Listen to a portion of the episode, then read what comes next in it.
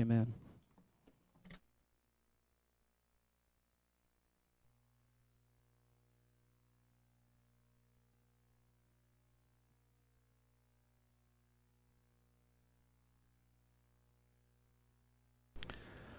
This morning we are in the book of Philippians together. Philippians chapter 3, if you'd like to turn there with me. Whoops, wrong sermon. I opened the one from last week. You may preach that one again. Uh, yeah. All right. Philippians chapter 3, and we are looking today at verses 12 13, and 14 together. Verses 12, 13, and 14. And so let's look at that text, and uh, I'll read it for us, and you can follow along in your Bible.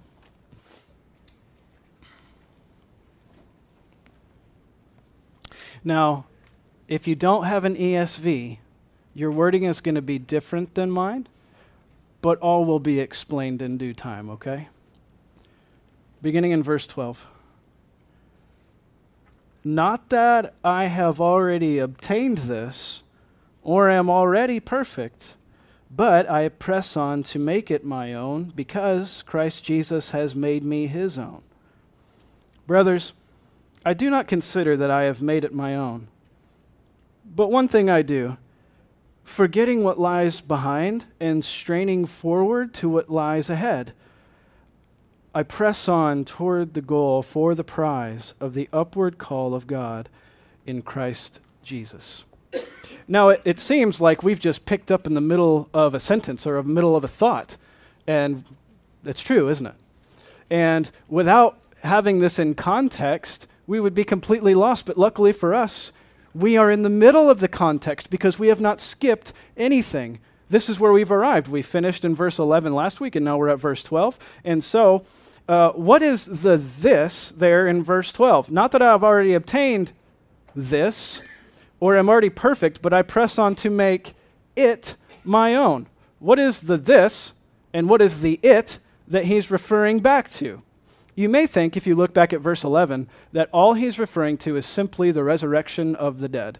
But it, better in context, he's really referring back to all he's been telling us from verse 8 that he might know Christ and then he begins to tell us how to know Christ, that we might know him in the power of his resurrection and in the extent of his sufferings. Not only knowing Christ and the power of his resurrection, not knowing it, but experiencing that power personally. And not only knowing the extent of his sufferings, but experiencing the extent of those sufferings personally. This is how I come to know Christ. This is who Christ Jesus is. And so when he says, Not that I've already obtained this, n- not that I already have this completely or perfectly, I don't have this full knowledge of Christ yet. I, it hasn't been made perfect. I haven't come to complete maturity in Christ yet. I have not experienced the fullness of the power of the resurrection at work in me. I haven't experienced that yet. I also have not experienced the extent of his sufferings yet. I have not been made perfect yet. And so we get what he means by that, right? I, I'm not already perfect. But let's look at it a little bit closer.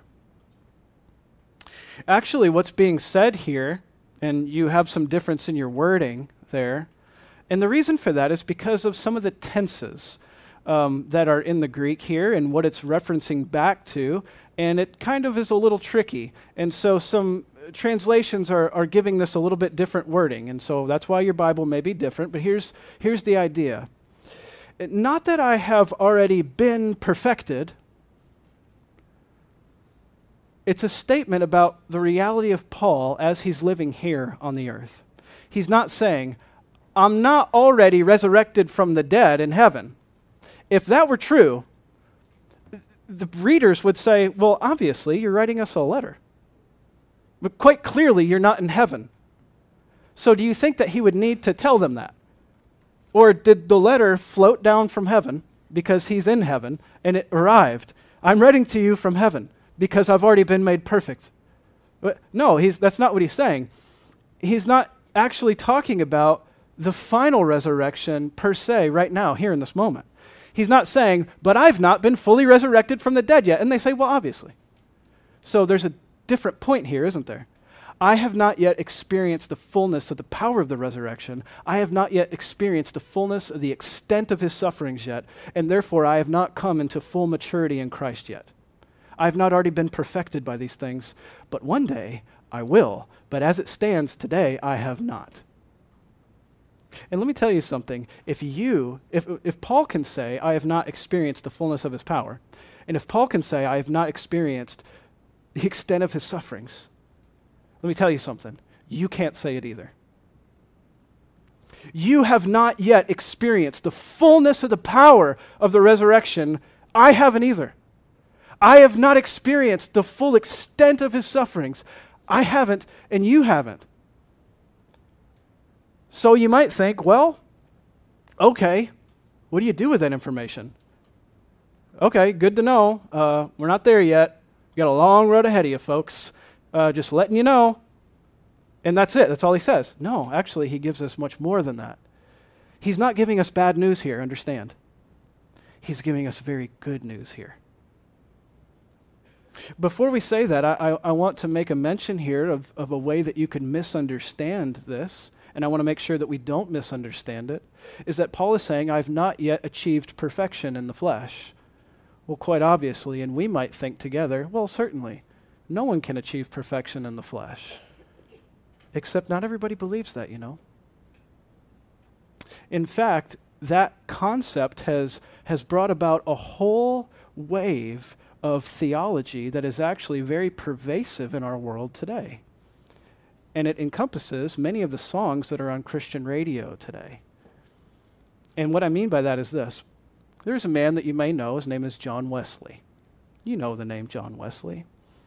John Wesley lived from 1703 to 1791, a very influential theologian. But John Wesley believed in something called sinless perfectionism.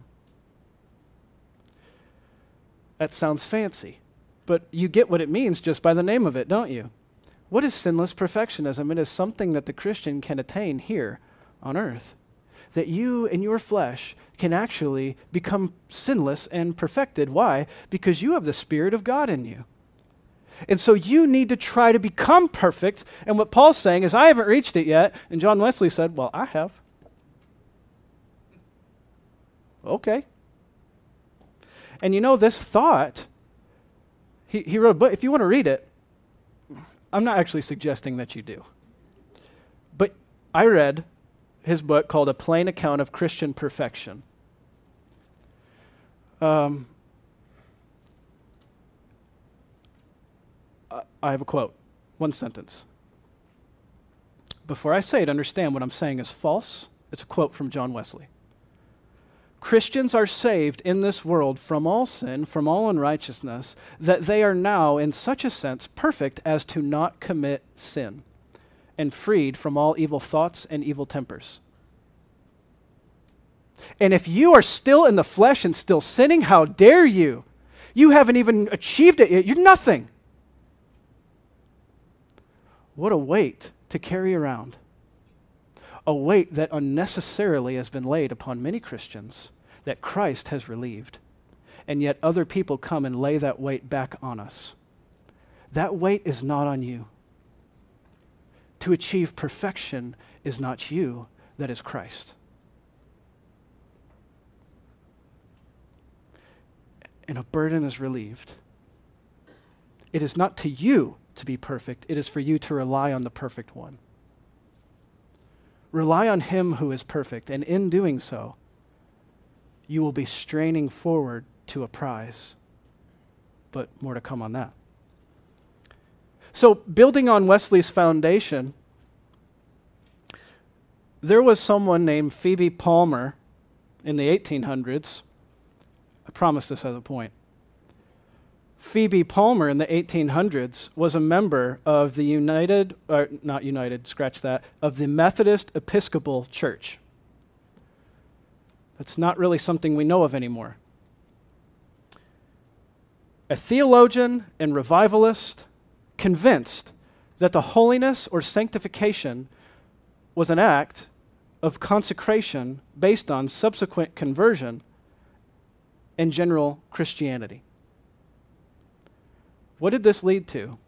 A second awakening or portion of grace, which leads to a second experience of grace by the Holy Spirit, which leads to Pentecostalism, and a second experience of grace, a baptism of the Spirit. And if you don't have that second experience of grace and the baptism of the Spirit that comes after your salvation, then you can never achieve sinless perfection, which is the point. Now, all that sounds a bit sketchy, doesn't it? For anyone who is very familiar with Scripture, that does not sound right at all. So when we read verses such as this, and Paul is saying, I have not yet been made perfect, he's not saying, but I'm trying to be perfect, and I'm going to reach that goal of perfection myself. Now, if you could understand it that way, right? But that's wrong. What is the right way to understand it then? You would be interested to know if you've been attending Wednesday nights, which I hope all of you do more of. But all those little papers there in the back that I've had sitting there, actually, someone moved them over there. I don't know who did that, but thanks for doing that. They're a nice little display there. Um, that is manuscript P46. And why do I have manuscript P46 laying there, at least the Philippians portion? It's because it's the earliest extant copy of the book of Philippians. And what you would be interested to know is that there is an additional phrase right here in this verse in P46 that's not in your Bible.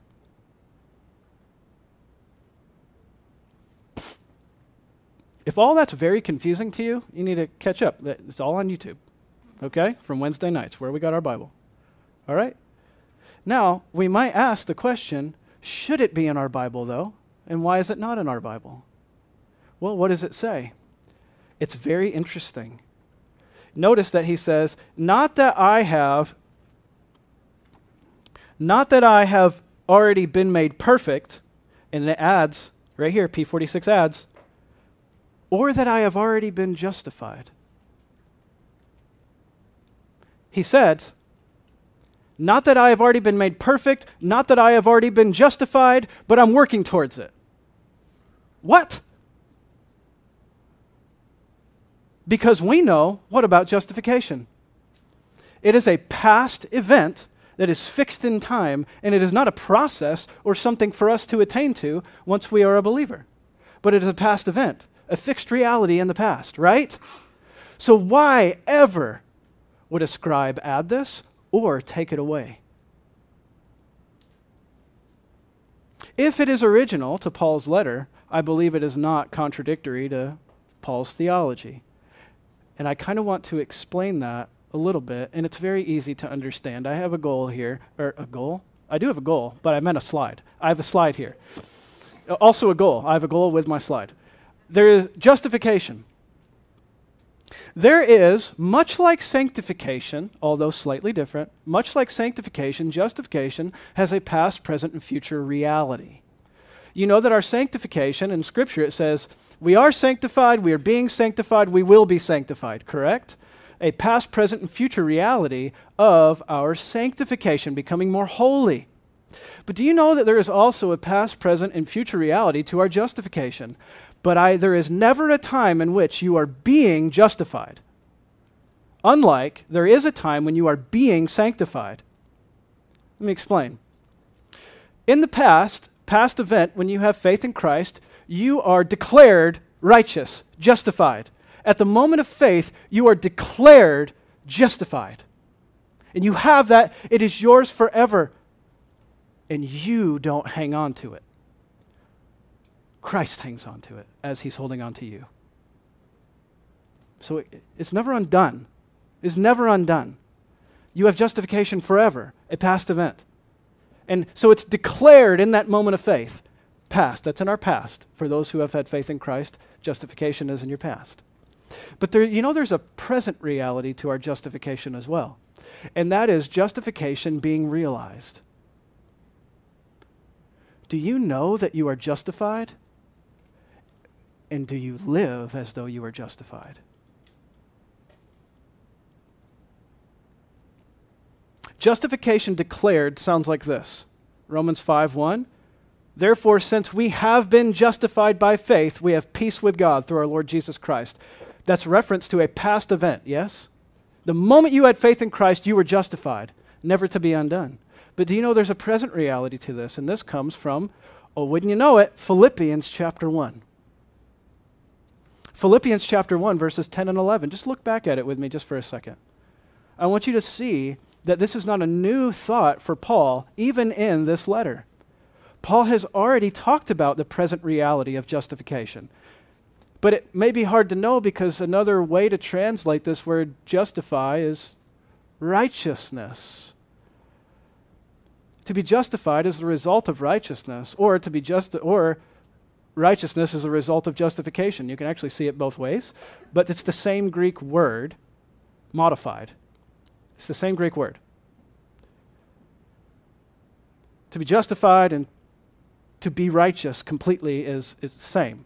And so he uses the same word back in Philippians 1:10 and 11 that he does here in chapter 3.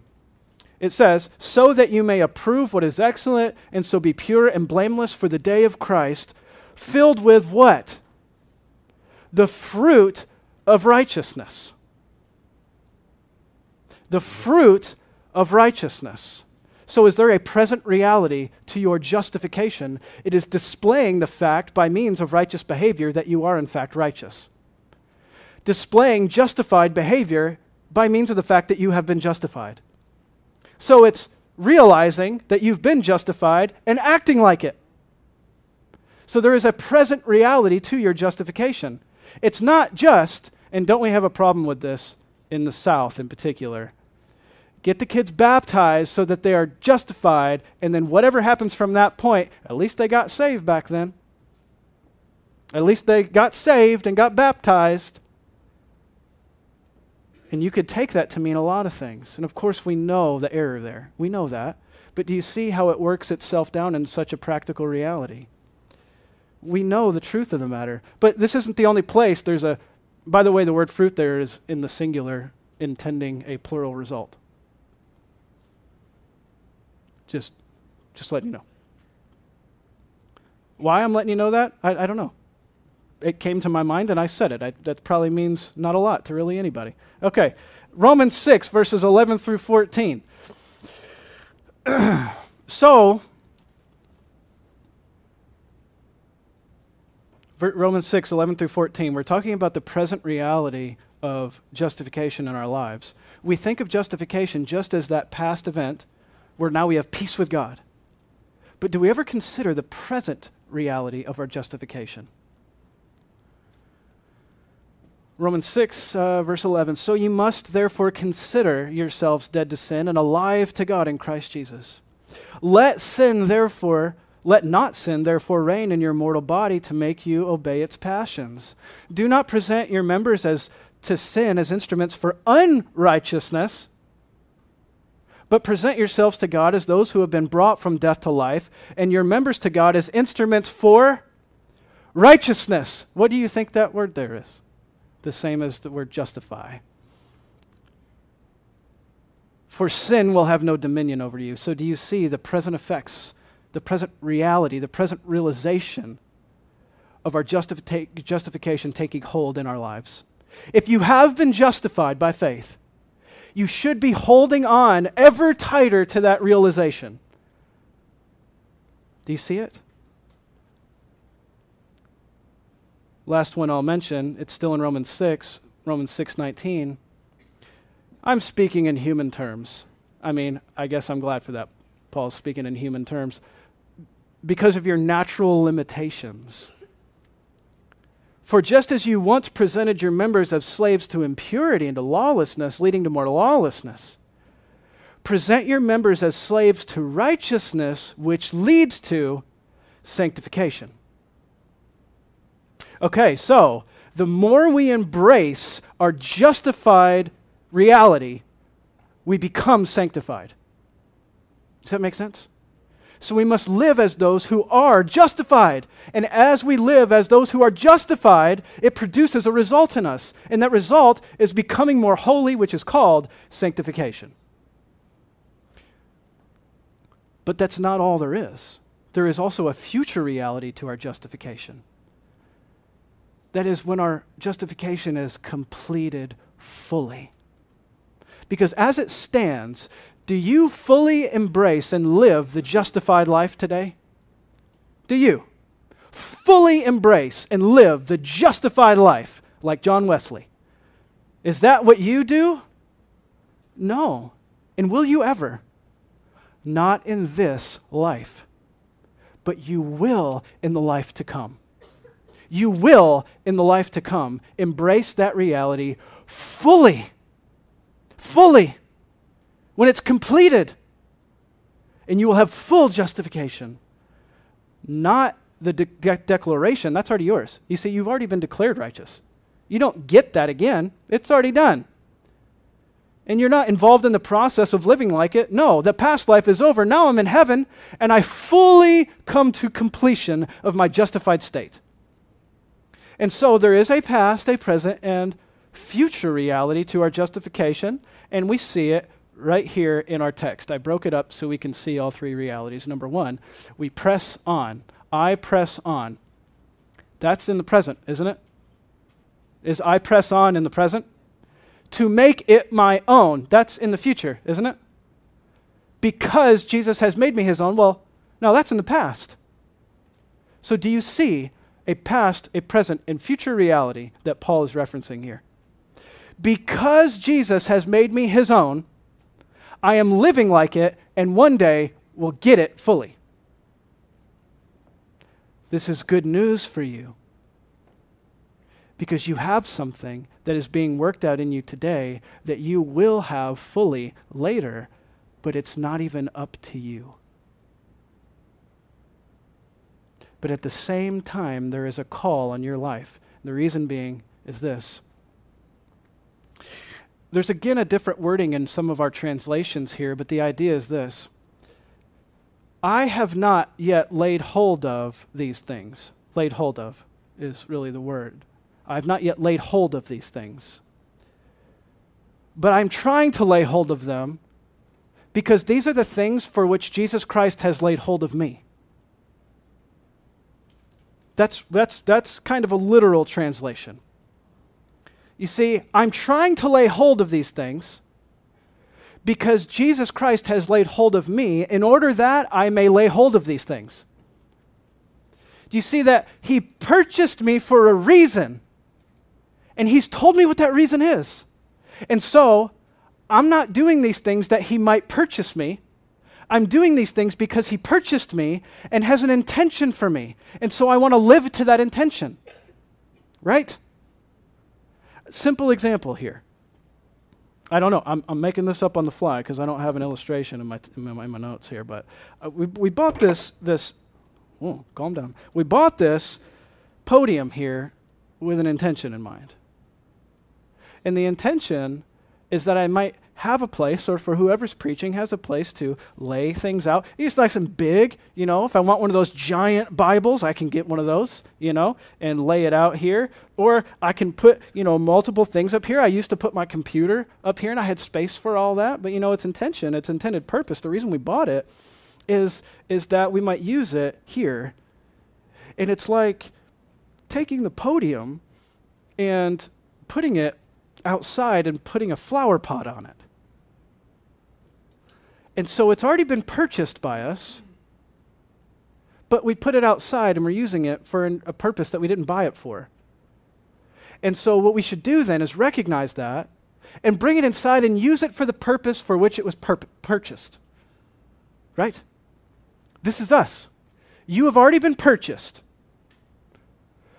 But don't use yourself in a way for which you have not been purchased. You've been purchased for an intended result, for an intended purpose, and that purpose is that you might know Christ.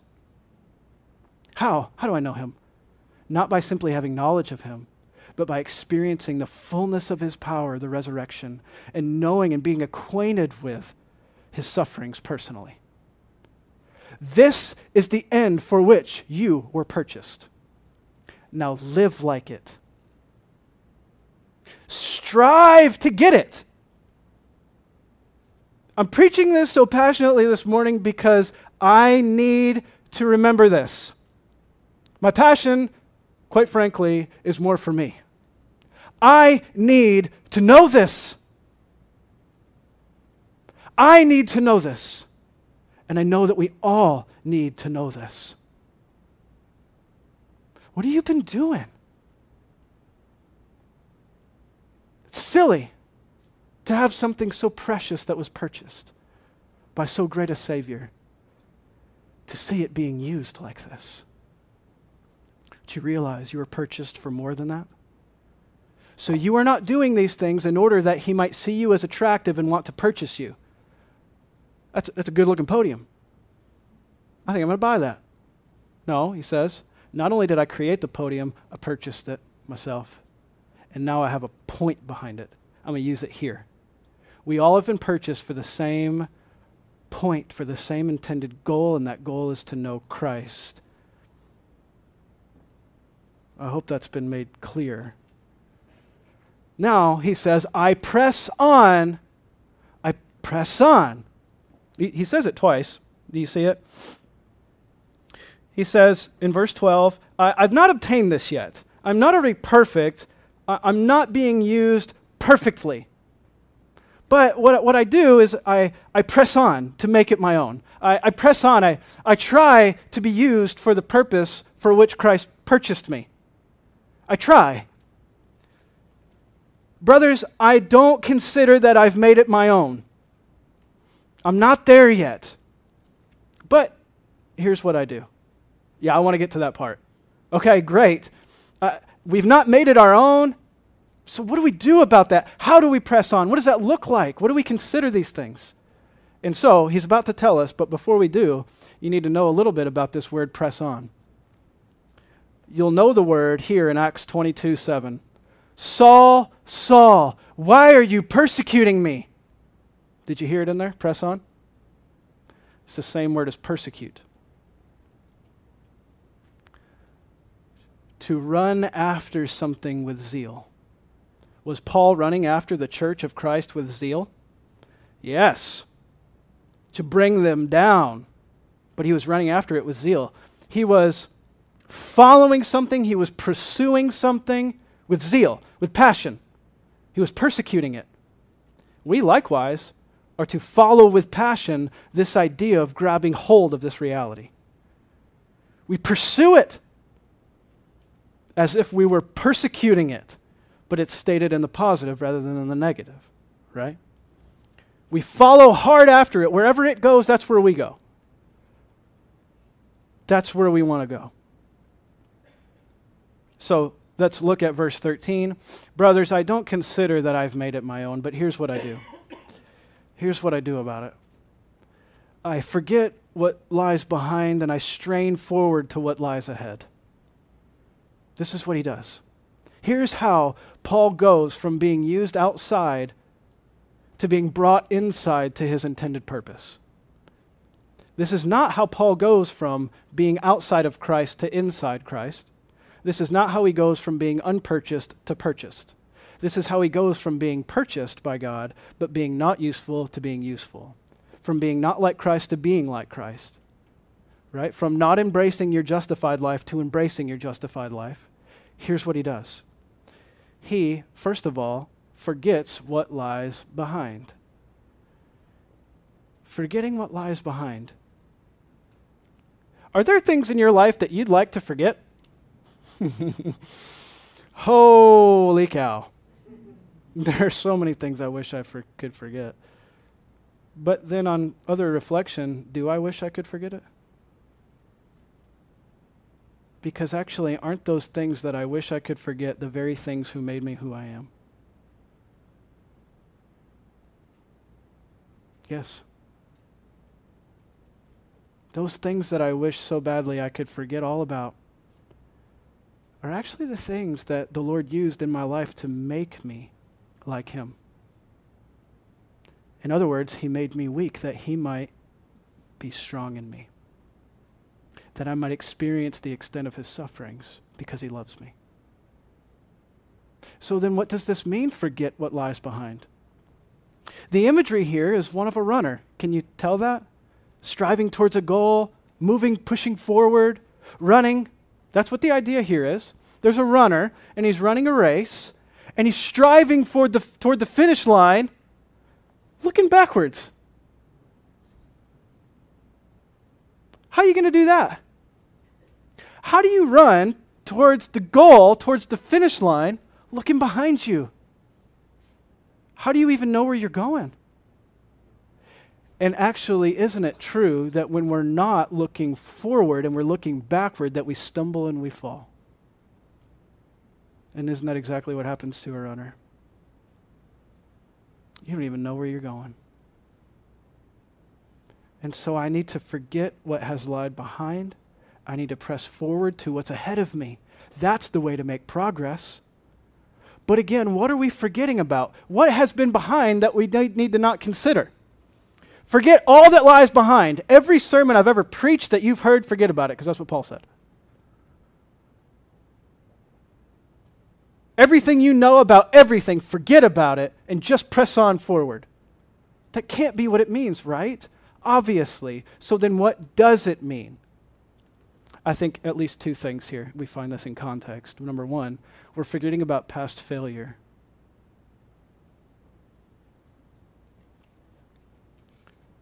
Has anyone in this room ever failed in embracing the justified life? Well, quite obviously, all of us. We have all failed at embracing the reality of the justified life and living it. And doesn't if you turn around and you reflect on the fact that you have not embraced it perfectly, does it not make you trip and stumble and fall if all you're doing is looking at that past reality? I didn't do it then, I didn't do it right, I didn't live up to it, and you hang on to that. You can't do that. You're not looking forward at the prize, you're looking backward where you tripped earlier on. I didn't start the race like I should. I heard the shot, and I, I got a late start. And I, all I can do this whole race is think about, I mean, I wish I would have started better. How is that helping you? In what way is that helping you move forward? But do we not all hang on to past failures? When you do that, you're looking behind and you're not fixing your attention on what's ahead. So you need to stop. We need to stop looking at our past failures where we've not lived to the mark of knowing Christ fully and living and embracing the justified life, and we have to turn our gaze and our attention to what is ahead. Ahead, where Christ is, where Jesus is, where perfection is forever. That's where we look. Okay, but it also means this and we're going to get it in Paul's life, aren't we? It also means past success. Maybe you didn't expect that one. Because forgetting what lies behind means this road I've traveled, I can't look back and live in my past, whether I've succeeded or whether I've failed. What does this look like for the Christian? You came to Christ, you had a great time growing in Christ. Man, back then I used to do this and that. I used to read my Bible here. I used to be so involved. I did this, I did that. Great. What are you doing today? Good for you. You've come a long way in the race, but now you've stopped, and all you can think about is what you did in the past. You're looking backwards. Why do you not have your gaze fixed on Christ? And moving forward, straining, striving with all the energy that you have and with His energy that He powerfully works within you in Colossians. With everything that He is working in you, strive towards the goal. And you can only do that by looking forward. Tell me, I, I wonder, have you lived in the past?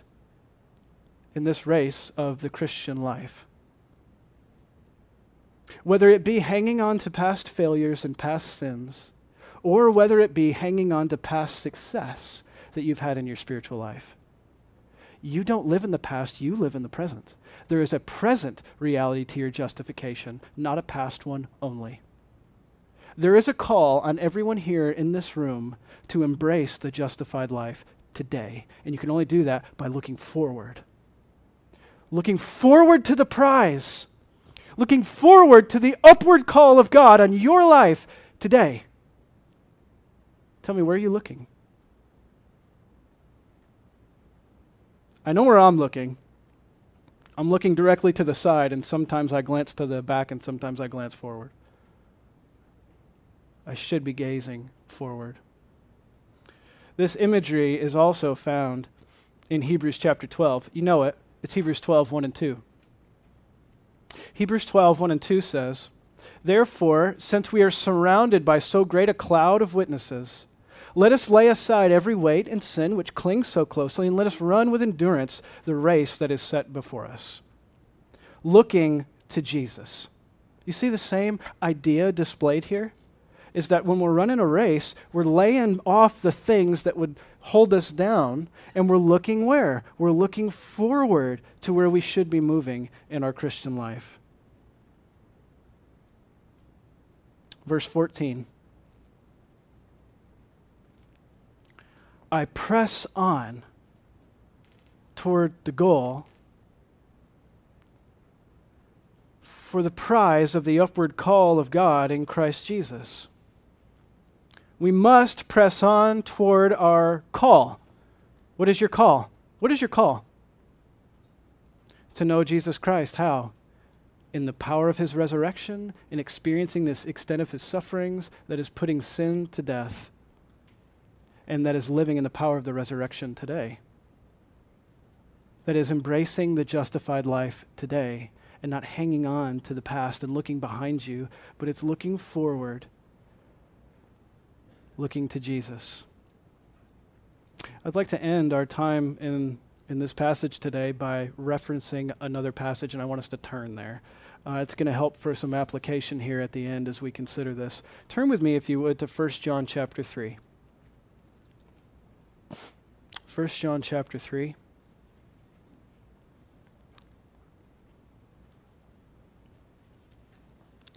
As we read 1 John chapter 3, I want you to think about all we've been talking about this morning. I want you to think about living the justified life today, even though this is a past reality and a future reality. We live in that reality here and now. What does that look like for us? John's talking about it here. Let's look at it. 1 John 3, starting in verse 2. Beloved, we are God's children now, today. And what we will be has not yet appeared. But we know that when he appears, we shall be like him, because we shall see him as he is. And everyone who thus hopes in him purifies himself as he is pure. Hang on, did you catch that? Everyone who hopes in Jesus should be actively seeking to purify themselves because he is pure. Everyone who has been justified should be seeking to live the justified life. You should be seeking for what is righteous and not what is unrighteous. Everyone who makes a practice of sinning also practices lawlessness. Sin is lawlessness. You know that he appeared in order to take away sins, and in him there is no sin. No one who abides in him keeps on sinning. No one who keeps on, excuse me, no one who keeps on sinning has ever seen him or known him. Do you hear it? Do you see the great connection between knowing Christ and living the justified life? Little children, let no one deceive you. Whoever practices righteousness is righteous. Do you hear that? Whoever embraces the justified life only does so because he's been justified. Do you realize that's what you just read? Whoever lives a justified life only does so because he has already been declared justified.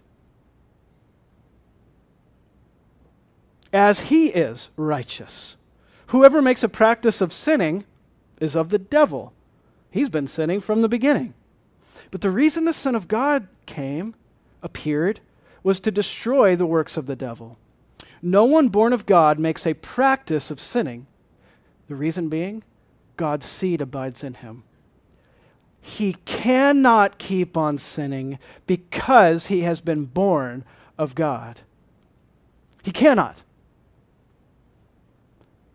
By this it is evident who are the children of God and who are the children of the devil.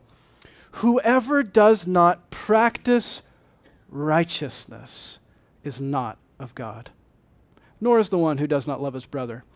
In that comment, he's attaching it back to what he has already said in his own context. Whoever does not practice righteousness is proving that he doesn't have righteousness. So we see what Paul's been saying. You can't earn righteousness. You can't earn a justified standing before God. No, it's something that He gives you and He declares about you. And then by the Spirit of God, you embrace that reality, and that is our union with Christ being tucked away and hidden in Christ. And when you are tucked away and hidden in Christ, you have been justified, declared righteous. It is not your righteousness, it is His that He has credited to your account. But now our job is this by His Spirit that He has in us, we have a goal. We have a job to do. He's called us to something. What has He called us to? To be used as He intended. He bought you for a reason. And the reason He bought you is to know Him fully, to press on to that goal, to grab hold of the justified life, to know Him. And this is what we must do at all costs. Am I pressing on toward the goal?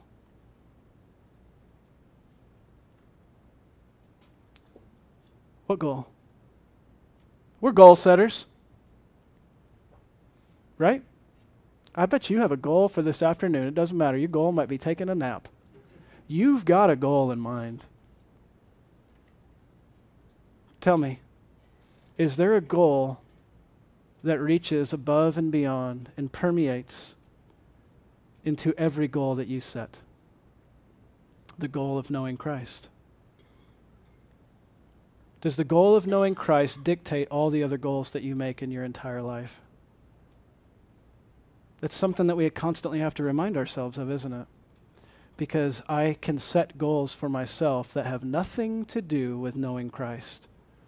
You know what that's like, don't you? Yeah, I do too. Isn't that why Scripture calls us to say, stop looking behind you and your failures and who you were? Don't you realize there's a call on you now, today, here, in this moment, to just turn your head and look forward? And you might say, but I can't because I just feel like my head is stuck this way. And I, I can't look forward. Left unto ourselves, you're right, you can't. But by the power of God at work in us, we can. So it comes down to a matter of trusting in Him to do this work in us, doesn't it? It comes down to a matter of faith. When you boil this down, we're ultimately asking do you trust in your Savior to give you the power to sanctify you and embrace the justified life. Or, like those people Paul was warning about, don't believe them. They're, they're telling you that you can feel better about yourself if you just do certain things. Remember that whole uh, conversation about circumcision? If you just do something, you'll, you'll embrace the justified life more. And that makes me rely on me. But the call is to have faith in the one who justifies. The call is to have faith in the one who sanctifies. We need to be reminded of the work that Christ is doing in us and to submit to that work. Is it possible for us to push away and to de- deny by our own sin and smolder the work of God in our life? Is it possible to ever sin? That's what I'm asking. You realize that? Because, because does God wa- is it God's will that you sin? That's a tricky one.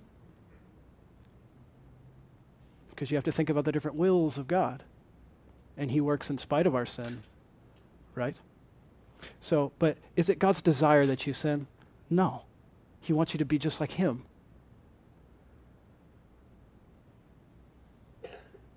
We are to pursue at all cost this goal, but we can only do so by submitting to Him in faith, recognizing that the work belongs to Him and not to us.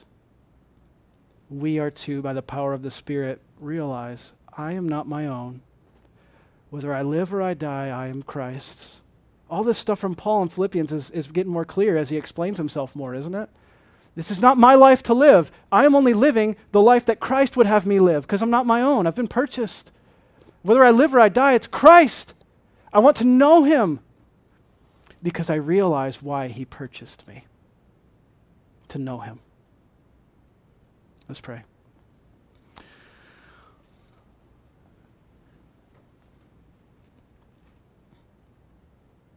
God, we come and we admit our failures before you. We do not keep our eyes focused